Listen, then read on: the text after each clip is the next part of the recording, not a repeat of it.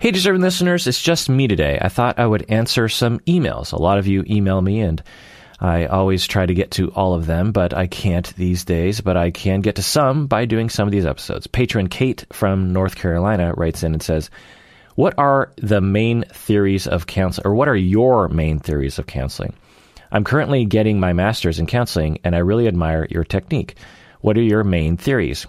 I recognize that you use person centered, EFT, and psychodynamic techniques, but do you also use REBT, DBT, and other theories? Thank you so much for even reading this. I admire your work. Oh, well, thank you, patron Kate from North Carolina. So, uh, well, the first thing is let's just establish what are the available umbrellas that I will be talking about here. The main umbrellas of theory, and there are different categorizations, but this is mine is we have the first category, which I'm going to just label like the psychodynamic category. In this category, you have Freud, psychoanalysis, relational psychotherapy, interpersonal, intersubjective. These people are really interested in your past and how your personality developed in relation to your environment and your disposition, your temperament, and how these personality structures become relatively fixed over time that you have defenses, that you have relationship patterns, that you have distortions of the world, that you need corrective experiences. And so I definitely hold for myself when I'm treating clients and the way I see myself and everyone around me, I definitely see people through a, rela- a, a psychodynamic lens. But psychodynamic theory is literally 140 years old. And so there are a lot of different corners and avenues that vary from each other. So to say I'm psychodynamic doesn't really mean much until you actually hear me describe how I see the world and, and exactly what I do, which is essentially that our early relationships form our defenses, our relational defenses, and our templates for seeing the world, and our templates for seeing the self, and our templates for how to deal with difficulty, and our templates for how to get love. And these become relatively fixed, can be changed later in life with some difficulty and that in therapy there's a lot of transference countertransference happening there's a lot of defenses that are taking place and by having some awareness while having corrective experiences will help and has helped uh, so that's one theory that i definitely if i was to pick uh, one one or two theories that would definitely be in my top two. The the next theory that I'm breaking out of psychodynamic theory, which often isn't, is attachment theory. As many of you know, I'm very attachment uh, based, and the problem I have in my uh, culture, in my uh, you know discipline, is that a lot of people consider attachment theory to be just for children. But as you know, listening to this podcast, attachment goes throughout your entire life and really affects every single relationship you're in. The relationship you have with the bus driver is affected by both of your attachment needs and your attachment reactivity within this um, major umbrella, umbrella of therapy. You know, there's there's a there's not a lot of therapies. You could say psychodynamic certain parts of psychodynamic uh, therapy are within attachment. But the only one that's really firmly in attachment that is popular is emotion focused therapy, of which um, I definitely use. Although I will say that I developed my ideas of attachment and human beings before I ever knew about EFT. So I kind of think that um, I, am more psychodynamic attachment based. And then when I learned about EFT, I was like, oh, I guess that kind of fits my viewpoint. The other thing is, is I don't use EFT as a technique. I find the technique to, you know, it's fine, but I, I just, it just doesn't fit with me. The ideas fit with me. But again, I think I came to the ideas before I, I came across EFT. But anyway, so, but attachment theory, John Bowlby, I learned early in my career and the biology of that, the evolution of that, the reactivity of that, the attachment styles, I think, are useful. Uh, thinking about how we are basically in a constant state of am I securely attached? Do I have someone that I can depend on? And uh, when you feel that you do have someone you can depend on, then our physiology is balanced, our emotions are balanced, our sleep is balanced, our self esteem is balanced. So, uh, attachment is very important to the way I see the world, if not the primary way. And as you know, when you listen to the podcast, it, it, it goes, you know, more, it goes deeper than just the typical surface level that people will talk about on the internet. Uh, but anyway, so that's the other umbrella. The other umbrella is biology. You know, in this umbrella, we're talking about the brain, we're talking about trauma, we're talking about diet and sleep. And this is also very important to me. It's obvious that, and it's absolutely uh, shown in the scientific evidence that the way we treat our bodies and, and our brain included is very important in our moods and our relationships and our energy and our self esteem and our ability to function and our symptomology for depression, anxiety, ADHD, and beyond. And so paying attention to diet, sleep, exercise, um, and then also how trauma re- how trauma manifests in the brain, how it um, you know what fires together, wires together, all this kind of stuff uh, mirror neurons, all these kinds of things are very important that go way beyond just psychotropic drugs. Of course, that's included in here too. But, you know, that's only like, you know, in my estimation, 3% of this umbrella. The rest of it is all the other things I've been uh, rattling off. So I definitely use a lot of ideas from biology and from evolutionary, not evolutionary, anyway, I, I, use a lot of biology. the next umbrella is systems, which I also use uh, which in, includes structural, Bowen, Satir, Whitaker, lots of different other kinds of systems, family systems, theories.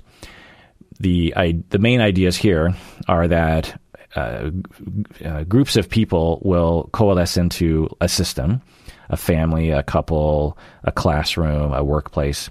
And the system wants to establish a homeostasis. And the homeostasis is the set of rules that dictate everyone's behavior. When someone is afraid, who do they go to? Or, you know, when when the when the group needs a leader, who steps forward and who pressures the people to step forward.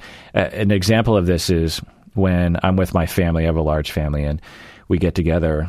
And I I noticed this when I was in my 20s that we'll be at Uwajimaya here in Seattle. It's a Japanese grocery store, and we'll all just kind of be standing around talking. And at some point, I'm thinking, well, I know everyone's hungry, so I, th- I think we should probably go eat, but I don't want to. I don't want to bother anyone. Everyone seems to just be happy just sitting here talking. But then at a certain point, I stepped forward, and I I just felt like we'd been standing for too long in the, you know, the uh, rice cracker aisle talking, and I said, "All right, let's go to the let's let's go to a restaurant and eat, or let's go to the food court and eat." And then everyone just, "Okay, let's go."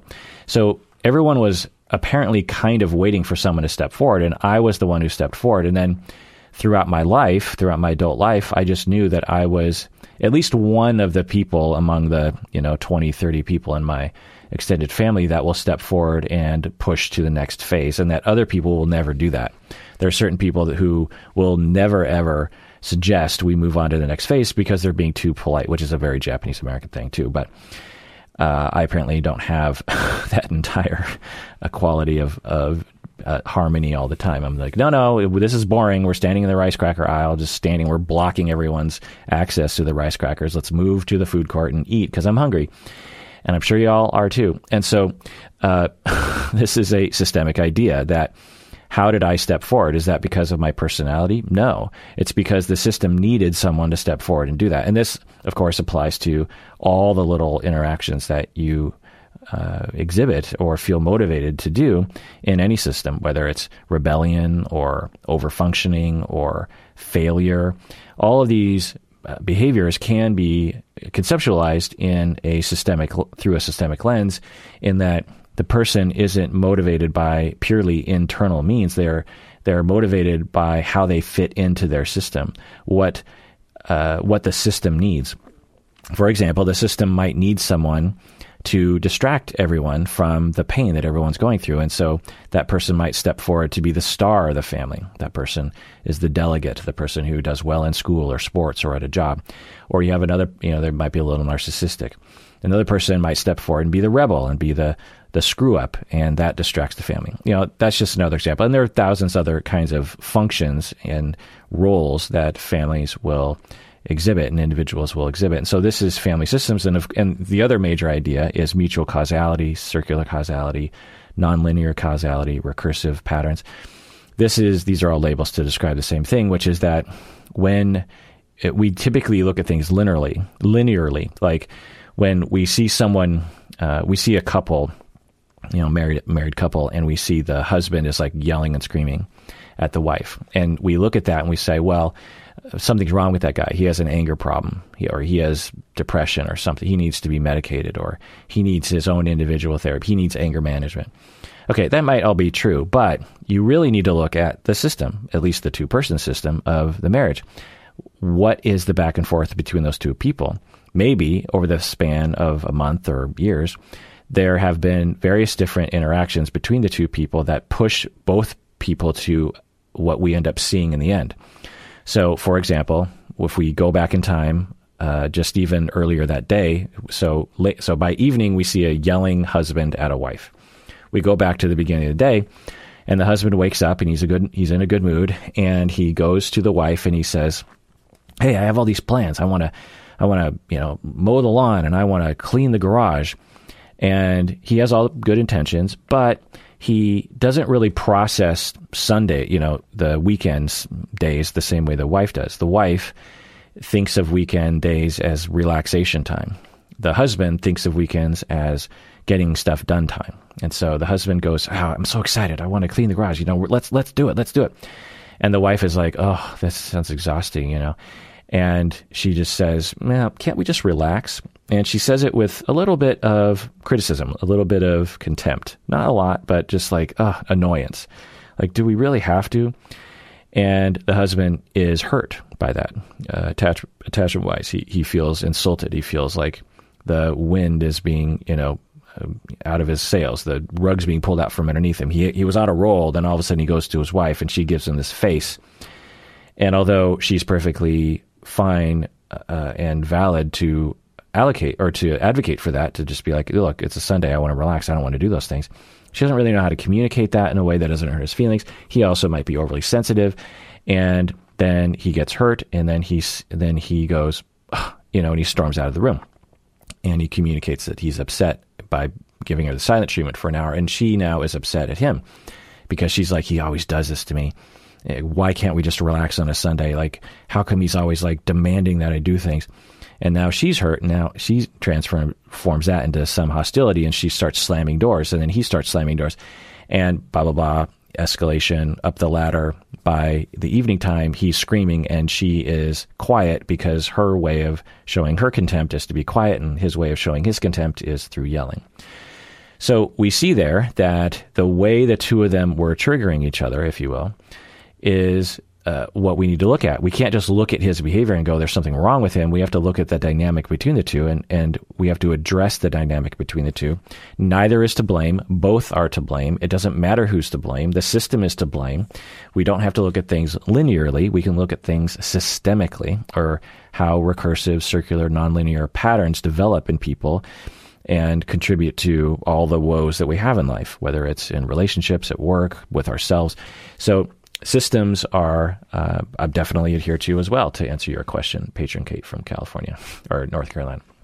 Number five is multiculturalism, um, uh, social constructionism, feminism, all the uh, isms that concern themselves with society and power and oppression and internalized oppression and uh, racism, sexism, and ableism, and all the other isms and systemic problems in society, historical uh, problems that contribute to the, our current problems, political problems, money problems, economic problems that you know, uh, class problems. And so, all these things affect how we feel about ourselves, our our interactions within our relationships, and these things need to be considered. The relationship between the therapist and the client needs to be looked at through a feminist lens, through a social constructionist lens, through an oppressive lens, a class lens, because the therapist is often in you know has more privilege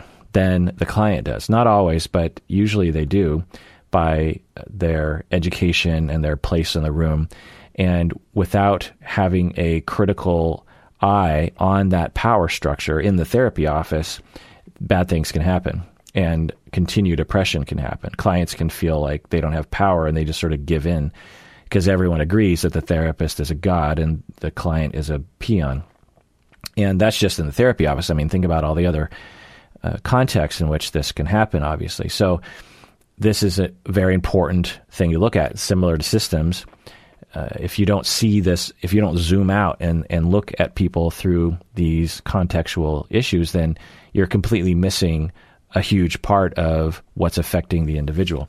The sixth umbrella is the cognitive psychotherapy, cognitive psychology, which is the idea that our interpretations, the stories we tell ourselves, schema therapy is, is kind of in here as well. Um, but it's also kind of a psychodynamic and attachment based uh, idea as well. But anyway, cognitive therapy is obvious. Um, the way you think about things, the way that you, and this is REBT you mentioned earlier, uh, Kate, is usually considered a um, cognitive or behavioral therapy, but I think it's more cognitive in my opinion. But um, and by the way, I don't like the fact that cognitive behavioral therapy is lumped into one. It doesn't make a lot of sense that it is. I think it's important to, to tease the two of them out because you need to understand. You, you, can certainly integrate the two of them, but you need to understand both of them well before you can integrate them. But anyway, the idea that our interpretations, our automatic thoughts, our belief systems affect the way that we interpret things, and thus affect the way that we feel about them, and then affect the way that we uh, react because our feelings motivate a lot of things. So, in looking at the world through a cognitive lens, our interpretations are very important, and we need to make sure that we have some control over, or at least evaluate that, and have some control over our interpretations. For example, um, going back to this couple, you we could look at the wife, uh, or, we, or we could talk to the husband. So the husband gets up in the morning. He's just like, "Oh my god, I, you know, I, I, I can't wait to get on the day. It's just so great." And so he goes to his wife. Says, "Yeah, we're gonna clean the house," and and she looks at him like, "Ah, oh, do we have to?" Okay, so in that moment, his cognitive uh, interpretation, his cognitions about her, her face, about her rejection of that idea, are very important. If he looks at it in a way, and this can be hard to exert control over, but it is important to look at but if he looks at the situation like she's rejecting me, she doesn't love me, she is being a lump on a log, she is purposely trying to uh, foil my plans, then of course that will lead to a lot of hurt and thus a lot of sadness and then a lot of transformation into anger and hostility and then slamming of doors. Whereas if he interprets it like, well, you know, sh- she doesn't like to do things on Sundays like I do, and she's a little scared that if I force her to do it, then she's going to re- resent that, and so she's she's kind of pre-annoyed by that process. So, uh, so if you see it that way, then you're then you give her a little bit more grace, a little bit more uh, leeway, a little bit more charity, and you're just like, oh. Uh, okay, yeah, that's right. Um, you don't like doing those things on Sunday. That's cool. Um, even though she didn't give him that information, she just gave him annoying face. But if he had if he thought about it or could interpret that correctly, then he would have less pain and thus less reason to be hostile and less reason to trigger her. So cognition, and it really, this cognitive idea spans literally every single problem you've ever had. Uh, there, there's, um, there's always an element of cognitive therapy that can be utilized in these moments. Whether or not it's the best thing to do in the moment, I don't know. But, but the way we interpret things is very, very important. Um, now we don't always have control over that, but it's important to to evaluate that. Then number seven umbrella is we have behavioral therapy, which is you know all, also obvious. Every every you know anyone who n- knows about anything, uh, even five year olds understand behavioral uh, therapy in a nutshell, which is that when you reward something, then people tend to repeat that behavior, and when you tend to give a bad consequence to something that tends to uh, negate the behavior, or if you don't, or in the absence of a reward, you tend to not do that behavior anymore, right? And obviously, when you're training your pets, this is a known thing, but humans are the same way. We're just a little bit more, some, not always, but you know, sometimes we're a little bit more complicated about it. So, for example, getting back to our couple, the husband says, "Oh, I can't wait to get hey wife, let's go clean the garage and let's mow the lawn." And in that moment, the wife has this goal. She's like, "I don't want to do thing. I don't want to do anything today." Uh, but I also don't want to uh, piss him off, and I don't want to make it so that he can't ask me for help. So, w- what do I want to do here? Um, this is also getting back to Bowen, you know, differentiation in systems. But anyway, so, but uh, w- what do I want to do here? Well, I, what I want him to do is feel free to do these things on his own, but I also don't want him to pressure me to do these things. So, what what's going to be my set of responses so that I can encourage good behavior from my husband uh, now and in the future? So, what do I do? Well, uh, if I give him annoying face, I don't know if he's going to interpret that quite right, and and part part of that is going to be me punishing him just for being excited, me punishing him just for asking me for help or something, me punishing him for just having a plan for the day, and I certainly don't want to punish him for that. But I also don't want to have to do these things. Okay, so what do I do? Well, I might go to him and say, "Honey, I love your enthusiasm, and I love that you want to do these things." Um, but I, I really, really, really just want to relax on this Sunday. And is that okay? You know, so looked at through a behavioral lens, you're you're trying to you're trying to shape behavior from your husband in a way that actually meets your overall goals. Now, sometimes you can't really figure that out on your own. You need a therapist to, to help you with that. But that's that's the general idea of behavioral therapy. Now, of course, you can be much more micro on that, like you're trying to train a ten year old to, um, you know, you're trying to potty train someone uh, younger than that, or you know, anyway. Point is, is some some kids, you know, it takes a while given developmental issues for them to be potty trained. My point is, is that there are obvious behavioral elements to our all of our lives. Uh, the, the, the, our eating patterns, you know, are often dictated by behavioral ideas. Also, exposure therapy is in this um, in this zone as well uh, behavioral therapy and exposure therapy and trauma therapy is definitely a behaviorist idea. So that's another umbrella that I absolutely incorporate into my therapy. The eighth umbrella that I incorporate is the brief or postmodern category. Here we have solution focused, narrative, Milton Erickson, Jay Haley, uh, strategic therapy, this kind of thing. The idea is, is that, um, well, it's hard to really collaborative is another word to be used in here, and some people wouldn't lump all these things together, but the idea is, is that people have the ability to fix their own problems. Uh, you just have to help them find their solutions. So, a, a common example in solution focused is someone comes to you and and they're so the let's say the husband comes into therapy and he's like, "Yeah, my wife, you know, she's just such a bummer and she just sits there and she she insults me and she just annoy she's like always annoyed with me. I don't understand. Like I was really happy and she just she just got really crazy with me." and you'd say to him, "Okay, so so you're saying that it didn't go well for you that morning. Um, so tell me what happened. Tell me the sequence of events." And he says, "Well, you know, this happened, this happened." And you say, "Okay, well, when when was a similar when you know? Tell me about a similar situation in which it didn't go that way, uh, where it went well or neutral." And he says, "Well, okay." And you have sometimes it takes a while to figure this out, but the husband is like, "Well, you know, it." There's this one time where I was, um, you know, I, I, I came to my wife and I said, I want to do these things, but if you don't want to do it, that's okay. And things tend to go, you know, tended to go a little better that time. I don't know.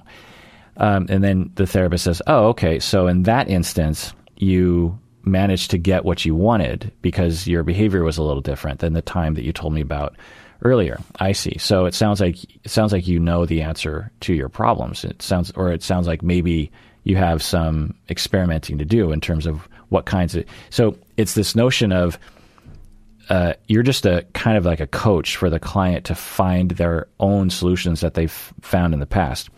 Now, this has its limitations, of course, and and I would never use this purely with clients, but it is a helpful a technique. It's really a mindset that you that you have, and it's really hard to adopt. And a lot of people will study solution focus or narrative, and in my view, they don't really get it because it's it's a very different way of thinking. It's very hard to think like a true solution focused therapist. Most people do not think like solution focused people, where you truly let go of as a therapist of any notion that you have any idea what other people should do, and it and it's it's hard not to be that way. Almost every other therapy type uh, there's this notion that the therapist knows more than the client. With solution focused people, narrative people, they do not believe that. They don't. They don't fake. They that they literally believe. I do not know anything about how to solve these people's problems. They they already have the answers. They have just been told they don't under, they don't have the answers, and I'm just going to help them to find. It's you know it's it's kind of a version of I know better than them, but you're really it's anyway. I can't go down that road. It's it's too complicated. But I definitely use that that technique. And listen to my episodes. I think I did a whole deep dive on narrative therapy, and I've done some episodes on Erickson as well. Uh, the ninth umbrella, which is the only other umbrella that is in my field, which I also integrate, is humanistic, which is a huge part of the way I see the world.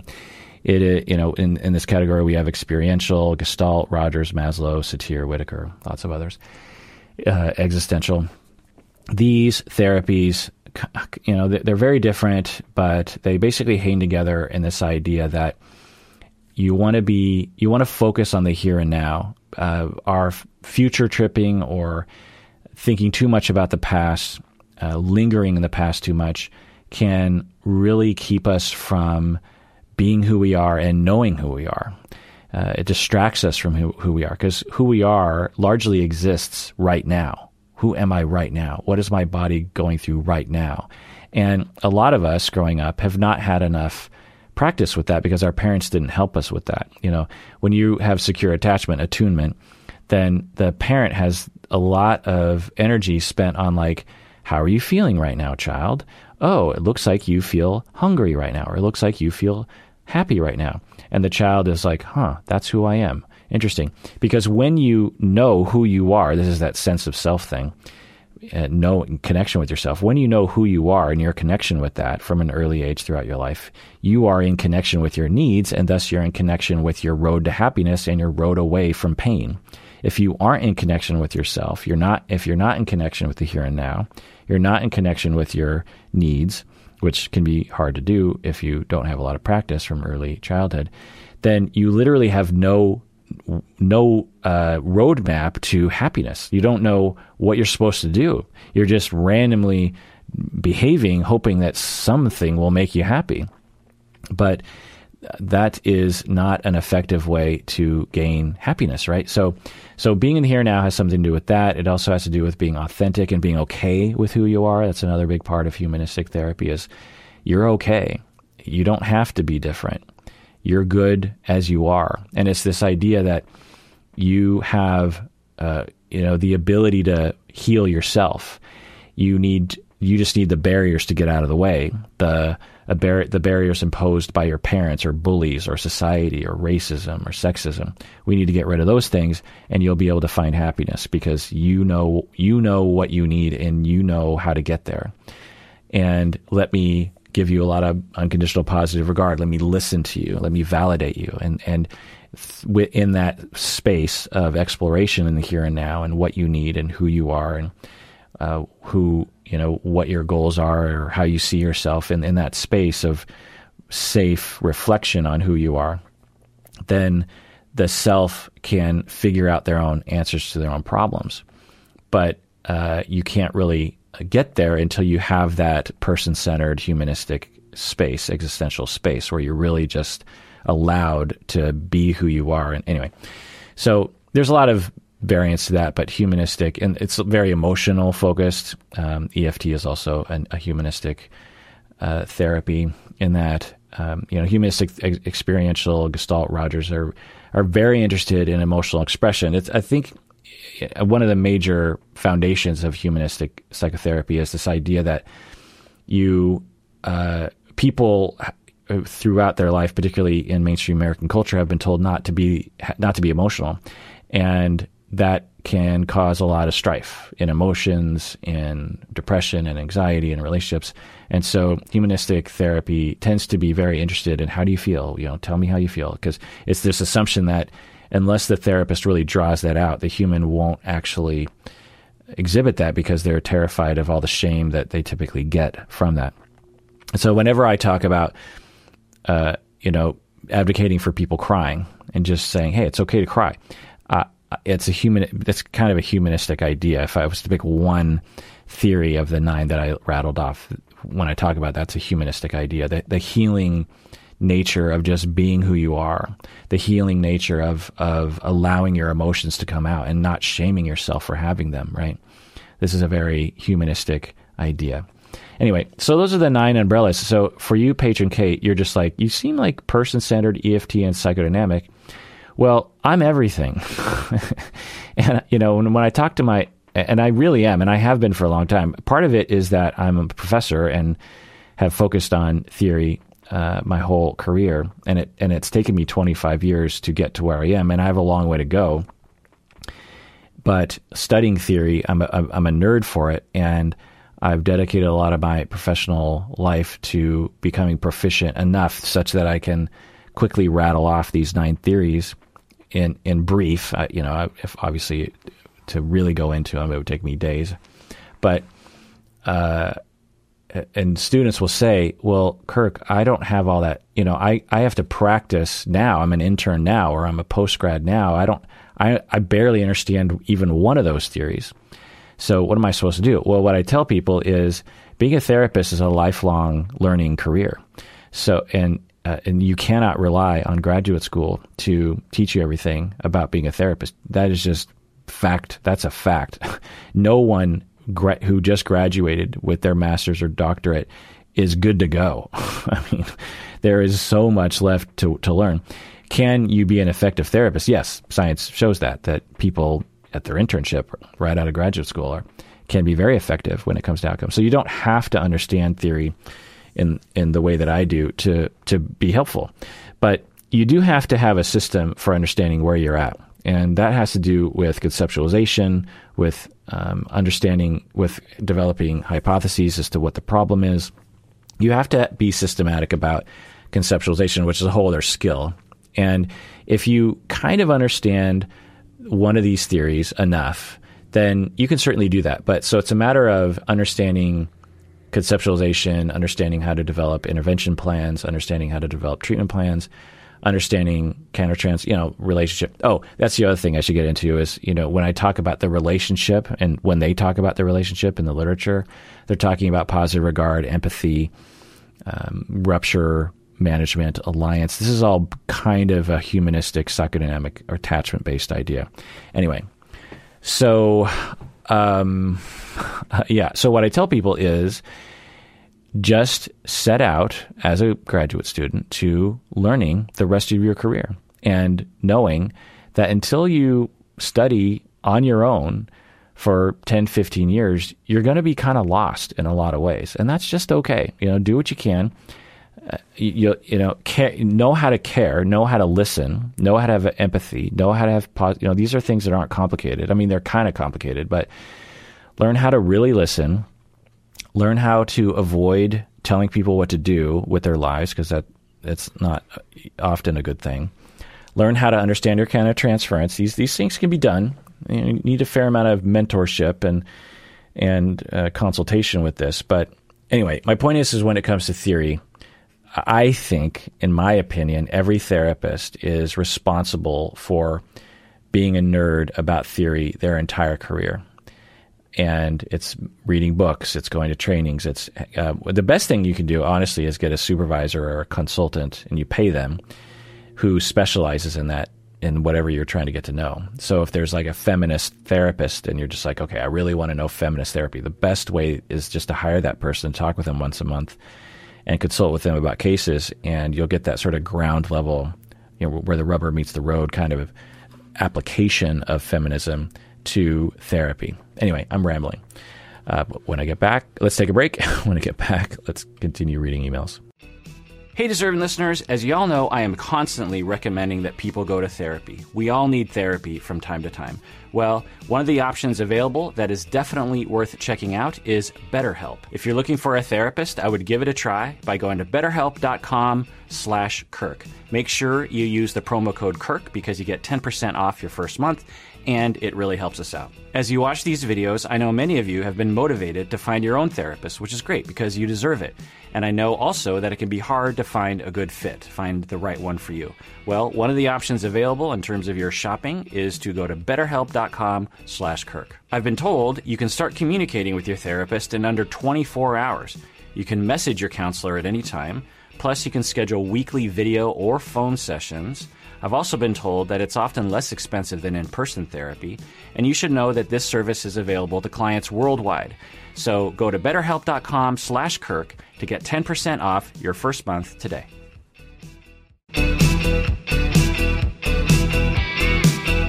All right, we're back from the break. I want to do I want to give an announcement that we are offering a $2000 scholarship. I think it's $2000 last time I checked. Don't quote me on that. I'm only 90% sure of that. That it, the deadline for the applications is June 15th. We've been promoting on social media, but it re, you know, Stacy, my wife has been like there aren't a lot of applications. and uh, you know, $2000 that's you know, it's a lot of money. And so uh, you know, we want to give back to the to the listeners or back to society. Uh, a lot a lot of you are patrons of the podcast, and so we, as a group, patrons and the podcast want to help people out, and we've given out a number of scholarships uh, over the years, and this is uh, our current scholarship. So, if you or you know someone who is a graduate student, and so it's this is mainly a scholarship for graduate students in psychotherapy. So, you know, it's marriage and family therapy, mental health counseling, psychiatry, psychology, social work, these kinds of things.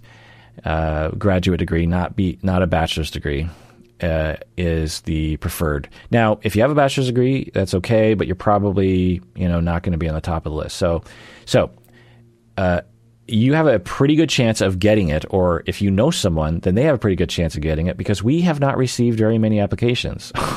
so it'd be nice if we had, uh, you know, more applications. So uh, tell your friends, tell everyone to just go to our website. There's a scholarship application page. It's pretty short. We don't ask people write like full on essays, but but you do have to submit something that's you know beefy. There's three main questions that we ask. We ask, you know, what have you done to help society? Um, what are you going to do to help society? And why do you think you need this money over other people? And uh, but you know, even if you're not super desperate for um, like you're not gonna we've had we've given scholarships to people who are literally about to be kicked out of school because they couldn't come up with tuition next quarter. We had a doctoral student that was like that, and our scholarship helped her to um, you know complete her her doctorate. But um, so you don't have to be necessarily in that position. But anyway, so spread the word because you have a pretty good chance of getting it. The other thing I want to announce is that I uh, this month, the next couple months, my life is going to become real busy for a lot of random reasons. I mean, uh, I won't go into full details, but part of it has to do with my uh, work at the university. I'm actually wrapping things up. I'm transitioning to a adjunct position. It's complicated, but um, I want to spend more time on the podcast. That's the main thing. And so I'm actually scaling back at the university quite a bit, a lot. And I, uh, so, but because of all the, just the tremendous amount of work that I have to do over the next couple months, I'm not going to have a lot of time to do deep dives or anything. But so a lot of the episodes are going to be kind of like this, where I'm kind of speaking off the cuff, which, which I know not everyone enjoys, which I get. Some of you love them, some of you don't. This survey had mixed results. I mean, I personally love deep dives myself the most as well. Uh, so, uh, when I actually get to July and August, my life will be. I will have. I presumably will have so much more free time to do deep dives and stuff. So, but the next couple months, things are going to be a little uh, frantic for me, and so I hope that you're okay with episodes being a little unprepared. I mean, you know, uh, I, I, try to keep the quality up a little bit, but just, you know, I hope that people are okay with that. All right, let's move on. All right, this next email, interesting email from patron Duncan from Scotland. He says, after listening to your episode on Bowenian theory, I realized that I clearly have a deficit in my external differentiation. There was a high level of judgment and control exerted over me and my siblings, I believe, due to my parents' fundamentalist religious beliefs and to my mom's highly preoccupied attachment style. Despite leaving home at a young age, COVID has brought me back many years later, and I have been trying to see this as an opportunity to, to dig deep into my childhood wounds and emerge a stronger person. If Bowen believed that your differentiation clock stops when you leave the family home, could an extended return to that environment provide people with a second chance? I'm working my way through ex- the book Extraordinary Relationships at your recommendation but was wondering if you had any personal insights to add on creating differentiation with your family. My own hypothesis, actually credited to lengthy discussions with my friend Stacy, also a massive fan, around Bowen's own family of origin work was that at once it was that at its core, Bowen simply had to stand up to his family and show them and himself with pride that he was his own person. In my own case, creating differentiation might then include things like firmly resisting enmeshing and controlling and intrusive behaviors from my parents, or expressing myself in their presence in the same way that I do around my friends and strangers, like being upfront about my values, etc. Does this fit with your thinking? End of email. I love this email, patron Duncan, and shout out to your friend Stacy from Scotland because there are so many things in here that demonstrate you're smart, you're wise, you're a fan of the podcast, you're even doing things that I've recommended, which I have to remind everyone that they should go to therapy and not rely on the podcast for that. But, uh, but yeah, so let's go through this email. On one hand, so you're saying that you you lack external differentiation. So I think what you're referring to is the two levels or two dimensions of differentiation are in, we could refer to as internal and external. Internal is the ability to differentiate between our reasoning and our emotions, and the external differentiation is to differentiate between self and other. So it sounds like you uh, have a deficit in that, meaning I'm guessing that you, particularly with your parents, have a hard time standing up for yourself. You have a hard time knowing that you're not responsible for other people's feelings, this sort of thing. You also talk about growing up with a lot of judgment and control exerted over you by fundamentalist parents and your mom's preoccupied attachment style. You also mention that Bowen believed that your differentiation clock stops when you leave the family home. Yeah, I don't know if Bowen would say that with that much uh, certainty. Certainly, um, contemporary Bowenian people will hold that, including myself, that you can absolutely raise or lower your baseline differentiation level through uh, differentiation work and family of origin work, which I'll get into in a second. And your circumstances can also temporarily raise it or lower it. So it's not like you're doomed at the age of 18. You can certainly do a lot in therapy and other kinds of things. You also say that you bought the book Extraordinary Relationships, which is a wonderful book. Uh, that is both good for clinicians and lay people about Bowen Bowen ideas. It kind of walks you through everything, and it sounds like you're benefiting from that too. That's great. I'm guessing on Amazon you can get a used copy for very very cheap. You're also saying here that you know for Bowen he needed to stand up to his family and show them and himself with pride that he was his own person. That's a wonderful uh, way of putting it, uh, Duncan. I hadn't thought about that. That uh, or hadn't put in those words, but yeah, I mean that is a fair summary of what Bowen did so that he could differentiate. And the idea, if you don't know, if you haven't listed all the other deep dives on differentiation, Bowen, that when we can differentiate from our parents and our family, meaning that we can be ourselves while being in. Con- I mean, because anyone can just run away from one's parents, but the idea is is that you want to stay in contact with your parents emotionally and you know seeing them while also re- remaining in contact with yourself. So that's differentiation. The ability to stay to say I am me and they are them and I'm in a relationship with them, but I'm me and they are them. And also that translates into the ability to differentiate between your emotions and your thinking ability, which gives you much stronger control over uh, enacting your goals in life.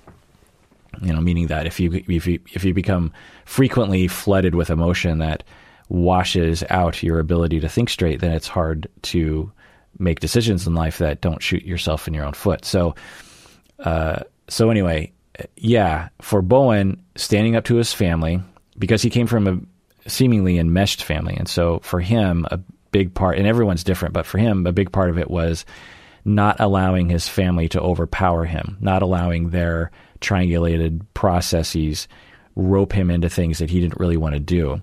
And when he did that, when he differentiated in that way, it actually translated into a lot of other personality benefits that didn't have anything to do with his family of origin. You also mentioned here that for you, you're you're you're wondering, hmm, maybe for me, my version of family of origin therapy is resisting my parents as they try to enmesh with me, and me- resisting my parents as they try to control me, resisting their intrusive behaviors against me, having boundaries with them. And that very well could be true. I don't know. You would obviously have to find out for yourself, and you'd be better off talking with a therapist in person about this, obviously. But yeah, that, it's it's very possible. And but the, the key is is how do you do it? And I've worked with a lot of people. It's family of origin work is very complicated, and um, and you also mentioned that because of COVID, you've had to move back home. And is this a good opportunity? Yeah, it is. Um, with a lot of clients, what we're working on is when they go home for vacation or something or for holiday, and that's when they have to do it. So they have to try to do these family of origin work things in those brief periods. But if you're home all the time, then there's a there's a lot of opportunity for that. And the the way that I explain this to client is the following. I mean, I usually go into more detail, but just in brief, I will say something like, "So when you go home, there's this thing that you can do, and it's called family of origin work. It has to do with differentiation. I might explain all that stuff.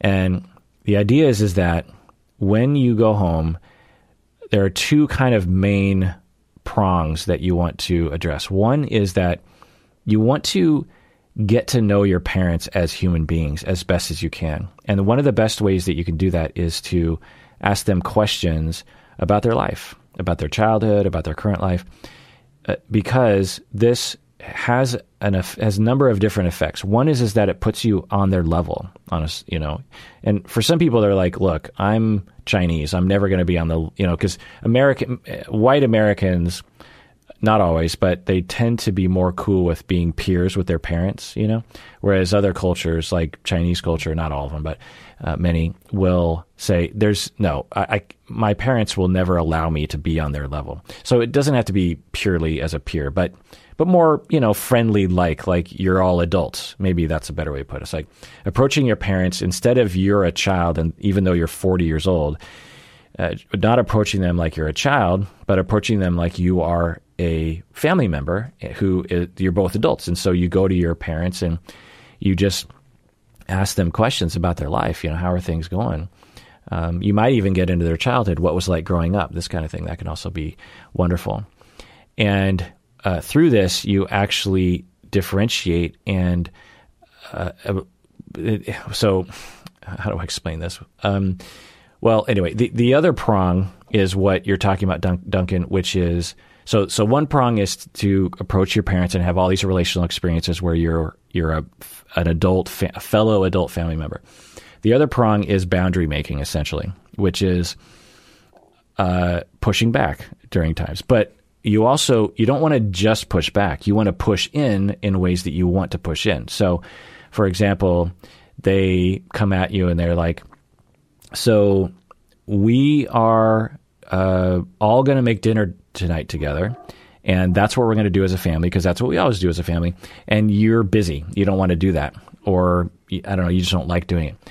So you say, uh, if you're, you know, depending, if this is a kind of a rough example, but it's possible in that example, you would say, uh, "No, I, I, you know, I don't really want to do that. I, you know, I appreciate that you want me to do that, and I'm sorry, but um, you know, I don't really like making dinner with everyone. It's too chaotic. It seems like there's too many cooks in the kitchen, and and I, I feel like everyone's just bossing me around, and I, you know, I just, I just don't want to do it. And thanks for the offer, uh, but mom and dad." What I would love to do is go for a walk with you after dinner because I love going for walks with you. Okay. So it's differentiation family of origin work is not just pushing back on parents. it's not just telling them to go to hell. Okay. It's about connecting in a way that is more an even playing field where now they might say, I hate going on walks with you, but they probably won't, right? a lot of people when they do family of origin work will interpret it as letting their parents have it you know getting kind of like revenge. Like i've been intruded upon my entire life and i'm not going to take it anymore. And that's a part of it for sure. But if you just want to reject your parents then you can just call them up and say go to hell and just don't visit them you know?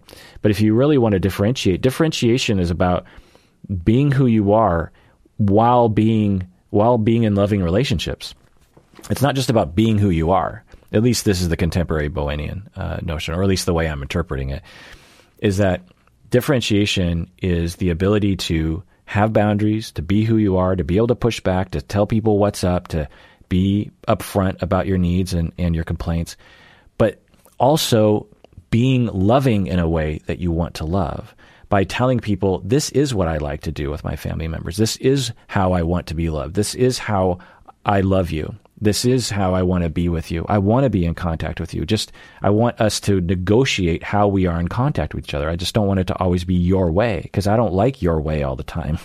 So let's figure out a way that we both can love each other at the same time. There's got to be some Venn diagram overlap in how we want to love each other. You want me to cook dinner with you. I don't want to do that. I want you to, you know, watch football with me. You don't want to do that. But the two of us like to go for walks for each other, and so let's do that. You know, that's what family of origin work. And so those two prongs. So on one prong, you are you know establishing boundaries, and on the other prong, you are working on becoming more friendly and more of an adult relationship with them. And often, what that means is, uh, like I said, investigating their past. The, the sort of golden zone on family of origin work is asking your parents about what it was like when they were growing up, and your parents are just like, well, you know, I was born in this zone and my dad was sort of this way. And they're just going off on history. A lot of parents really want to tell you that, particularly if you are coming across as non judgmental. That's the key. You can't go to your parents and say, tell me about your childhood because I want to figure out why you're such a bad parent. Like, you, you know, you can't say that. You, uh, parents generally want to share their lives with their kids. Now, some parents are really uptight about that, so sometimes it's hard to do that, but that's sort of the golden zone.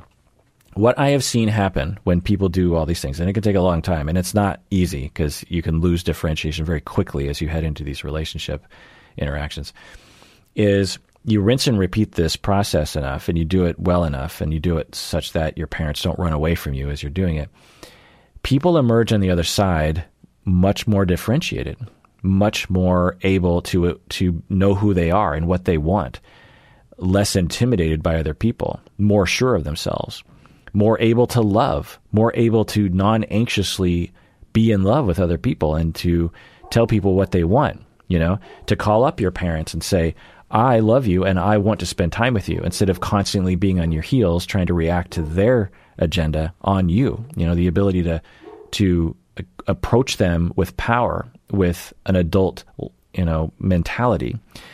And this translates not only, you know, just your relationship to your parents, but to relationships with everyone. The ability to push back on your boss, the ability to know who you are, the ability to uh, love another person fully or at least you know as fully as you can, without being too worried about losing your sense of self in the process. So this family of origin work, you know, and then some people say, well, what if what if my parents are dead? Well, you know, there's ways to do it, and you can listen to my family of origin episode. I think I did a long time ago. um, let me take a guess as to when that would have been.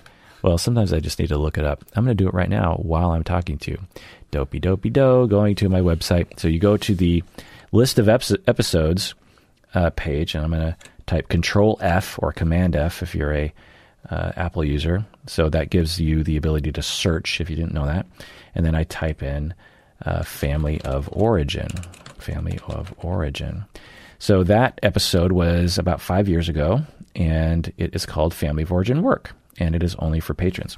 Um, I, I, wonder if I also did a, a foo thing, because sometimes we will uh, you know, family of origin, FOO, foo. No, I did not do an episode. Anyway, so uh, that is my answer to that question. But patron Duncan from Scotland and Stacy, uh, the two of you are um, very wise, very smart people.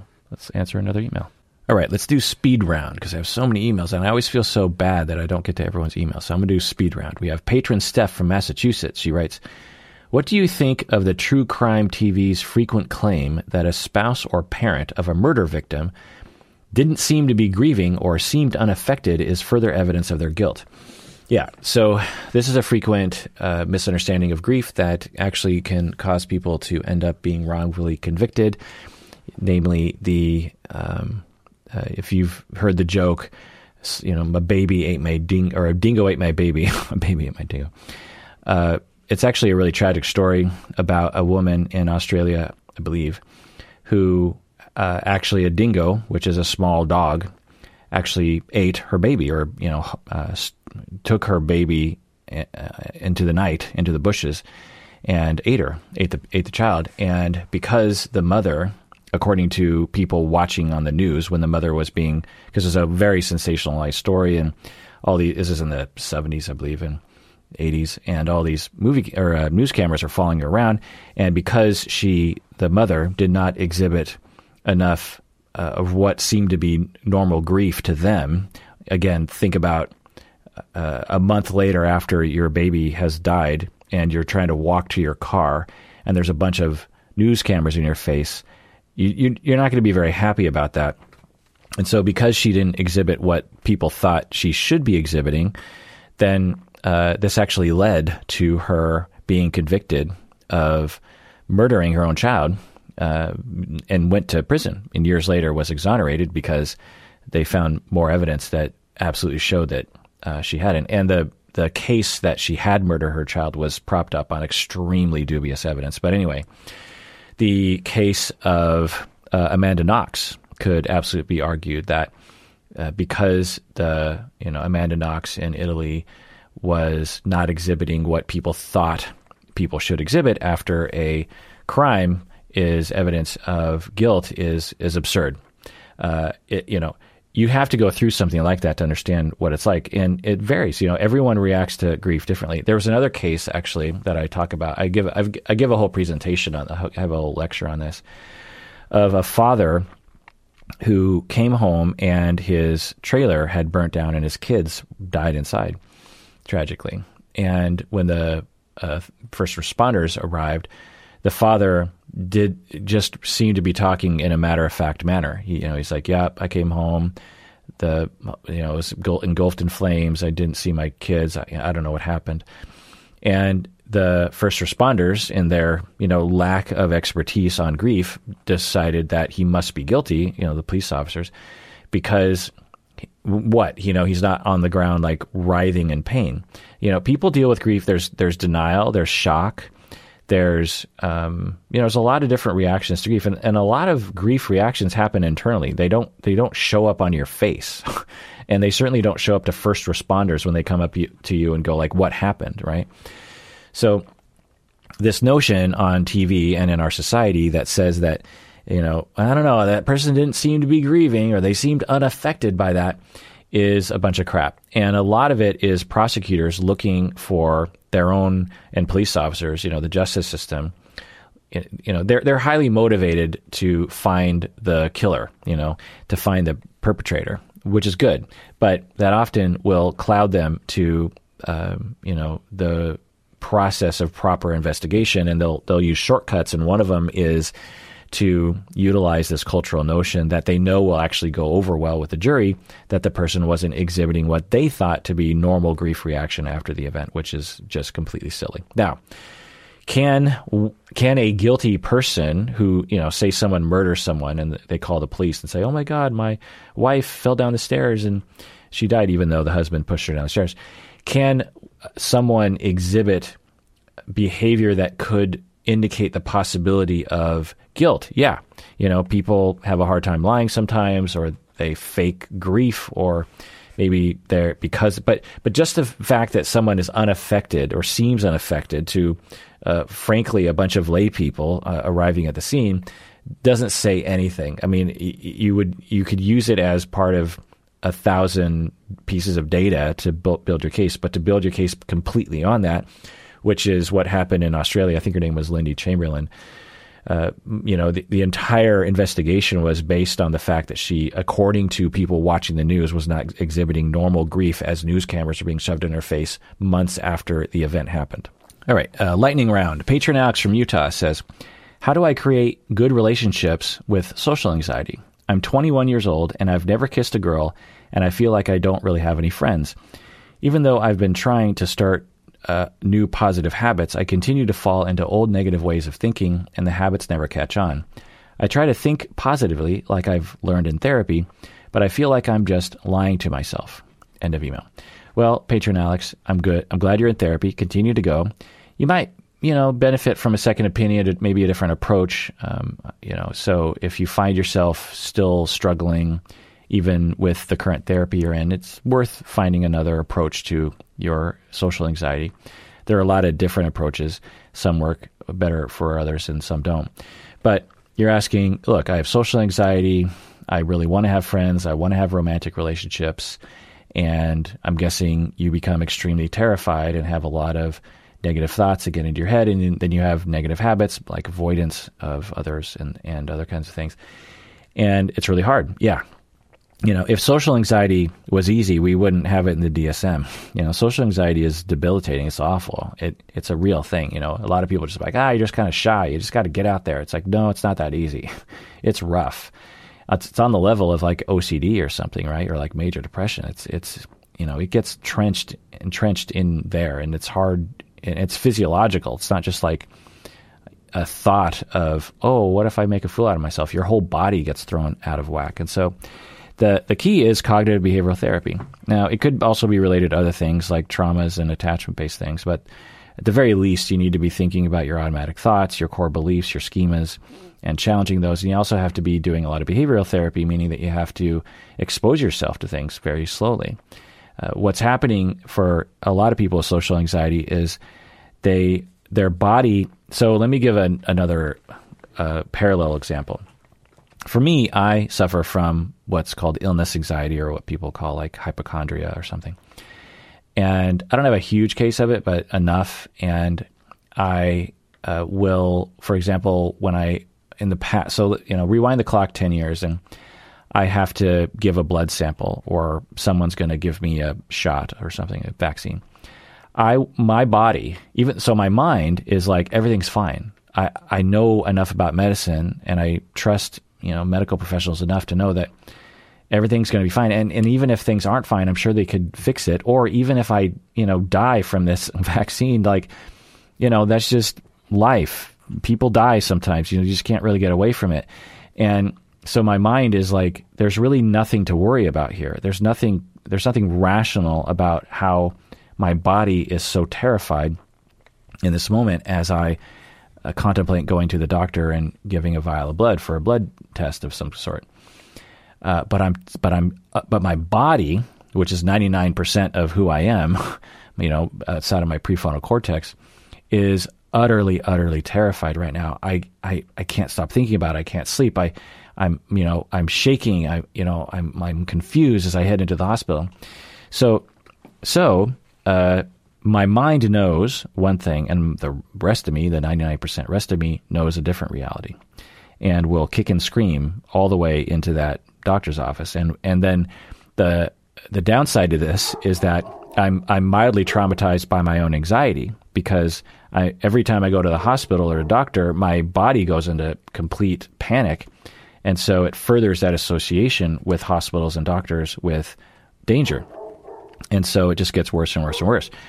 So what I did to myself is I slowly, uh, through a, a, lot of meandering, you know, twists and turns, uh, exposed myself to medicine procedures so that my body will get used to it. I will become habituated.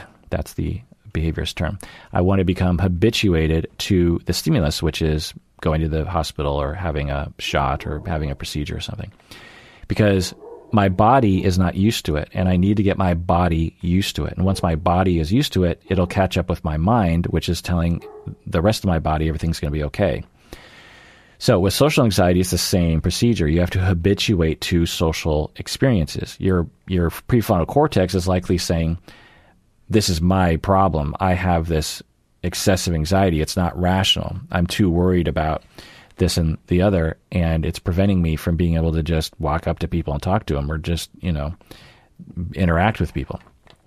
And the cure for that is habituation. So you have to have a lot of social experiences. Now, how do you do that? Well, there are various different ways to do it, but one way is to you know gradually work yourself you know up the ladder. So you start with something extremely low risk, but will cause anxiety, but it's extremely low on the anxiety scale. My dog is barking, and you uh, habituate to that level, and then you take a step, another step forward, and and you do a bunch of things in that zone, and you habituate to that level, and then you just keep going down the down the line, and eventually you're at the the top rung of the ladder, and you will habituate to that, and then everything will be better, and you your your body will catch up with your mind. So that's the key. And if your therapist isn't doing something like that with you, I might get a second opinion. All right, this next email is also from patron Steph from Massachusetts, writing in again. Uh, she writes, "I related, I relate to almost everything about avoidant attachment when you talk about it, but your attachment deep dive posits that fundamental that a fundamental aspect of avoidant attachment is that when the child isn't getting their needs met, they have to choose whether it is they themselves or others who are bad, and avoidant people choose that others are bad. However, I have a schema of defectiveness myself, but avoid people as a, and, and avoid people as a result. Is it possible for my for avoidantly attached people to in fact believe that it is they themselves who are bad?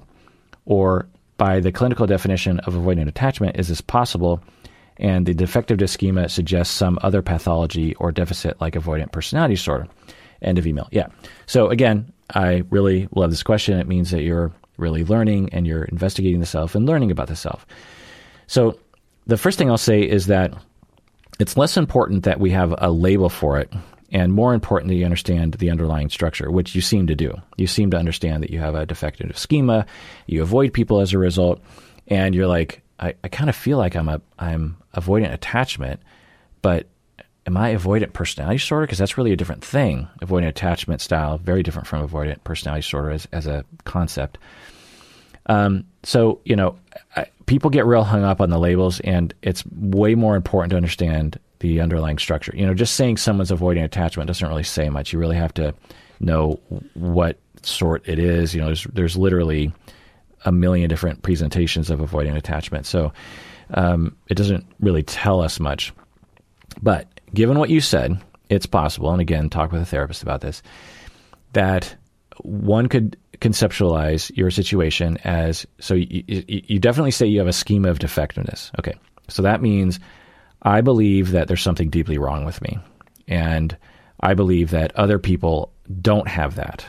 You know, whatever sort of deep, dark, horrible thing is about me, other people generally don't have this. There's something different about me. And if people knew that, uh, you know, this terrible thing about me, they would understand just how defective I really am inherently. Okay, so that is very different from avoidant attachment style because avoidant attachment style people tend to be more in the narcissistic spectrum where they believe that they're special and that other people are the defective ones. So this sort of lends itself towards this idea that you actually might be on the preoccupied spectrum or disorganized spectrum, and the defectiveness is a part of that. And that you, in fact, avoid in a way that is similar to avoidant personality disorder as, a, as opposed to avoidant attachment. Avoidant atta- avoidantly attached people will avoid relationships consciously, not because they're they're they're they think there's something wrong with themselves. It's because they don't think they need anyone. That's the reason why avoidant attached style people avoid closeness and emotions and vulnerability and uh, that sort of thing. And they're pathologically independent is because they literally consciously think that they're fine on their own, that they don't need other people. They don't have needs. They often will say, I don't have emotions, this kind of thing. And they do, but they avoid that, that reality. So it doesn't sound like you really fit that. Now, maybe you do, but to have a schema of defective, defectiveness tells me that you are aware of the vulnerability that you have, you know, the, the, those those kinds of feelings. So, yeah, it could be, you know, that a therapist might conceptualize you as avoidant personality disorder instead of avoidant attachment. You know, for some people, they can be so preoccupied that they actually will avoid. And a lot of people get hung up on this idea, and it bears repeating that. Some people will say, like, well, you know, I, I really relate to preoccupied attachment style, but I also really relate to avoidant. And once we get into it, not always, because some people can have aspects of both. There's nothing wrong with that. And so, and people get re- really hung, hung up on that too. They'll be like, I have I have preoccupied and avoidant. What am I? I'm like, you have both. It's you know, it's fine. There's four categories in attachment, you know, theory. Uh, not you know, seven and a half billion people aren't aren't going to fit neatly into each category. It's fine. You, you, have you have a little bit of both. It's, it's okay. Uh, you can also be literally all four of them, kind of. You know what I mean? So, uh, but often what I find when people are when they claim to be mixtures is that they're better conceptualized as someone with preoccupied attachment who will, uh, when they get pushed so far, they will avoid, but they are deeply preoccupied with relationships, and their way of coping with that is to just call off relationships every once in a while because they just can't take it anymore. Avoidant attached people, they just consistently avoid. They just default almost all the time to pathological independence. All right, another email. Patron Helena wrote in and says, Is it possible for a person with narcissistic personality disorder to love you and to have a fulfilling long term relationship with them? End of question. Yes, absolutely. Do not listen to the internet. the internet is full of some of the most destructive misinformation on narcissism uh, around. So, uh, you know, just 99% of everything on the internet is just completely false. They're basically talking about psychopaths or it's people basically just making up stories about other people that paints other people in a bad light. It's it's actually a big problem and uh, it actually interferes with people's ability to understand their spouses because they see their spouse through the internet lens, which is not helpful.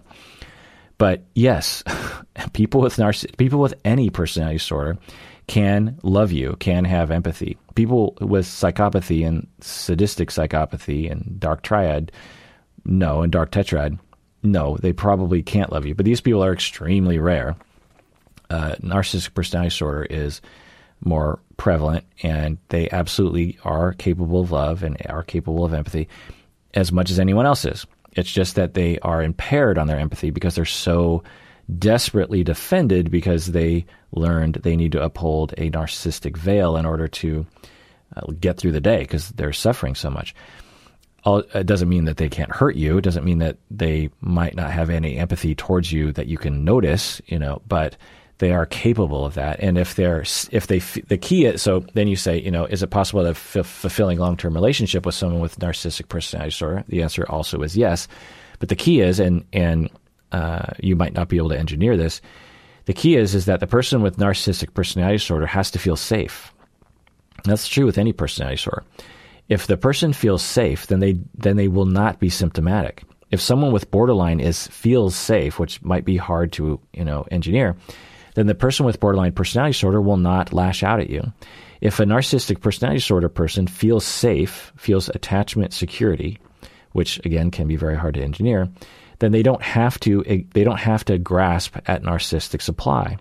They don't have to uh, stomp on you in order to make themselves feel better because they feel safe. Now, for some people with personality disorders, it is extremely difficult to make them feel safe, particularly if you're their spouse. If you're a therapist, you have a much better chance in the beginning, but even then, it can be very, very hard. So, is it possible? Yes. Is it likely? I don't know. It's case by case. All right, this next question is from patron Dave from California. He writes, uh, You mentioned how you started teaching at Antioch nearly immediately after graduating. What advice do you have for therapists who want to teach at a university in addition to their clinical work? I know that university teaching positions, adjuncts and full time, are incredibly competitive, but I wanted to hear your insight specifically regarding MFT or counseling programs. How difficult is it to teach, at least part time, and how important is it to have a doctoral a doctorate degree, what advice do you have for aspiring MFT professors? Yeah, so what I'll say is that I don't know every university in the United States, particularly around the world, but I do know a number of universities, and I had I have heard enough experiences to be able to say the following, which is, uh, in order to get there are two there are two main routes to getting a job as a university professor in MFT or counseling or psychology or s- social work. It, one route is the traditional route, and that is usually by getting a doctorate degree and uh, starting to apply. Um, and also, in your doctorate degree, you want to you want to specialize in something. You want to have a good resume. You want to have a well-rounded kind of thing. Um, you want to get experience teaching as as best you can, maybe assistant teaching, this kind of thing. And so this is the, and then you just start applying. Usually, what this route will require is moving. Like a lot of our uh, professors in my program at the that came to us from that angle where they just uh, were you know normal you know hey we we have a new doctoral level professor that we need to hire and this you know cattle call goes out and people start applying from all over the world and then we interview people and we hire someone. Usually those people had to move to Seattle because to find the best candidate that happens to be looking for a job it's usually not going to be in the town that you're in.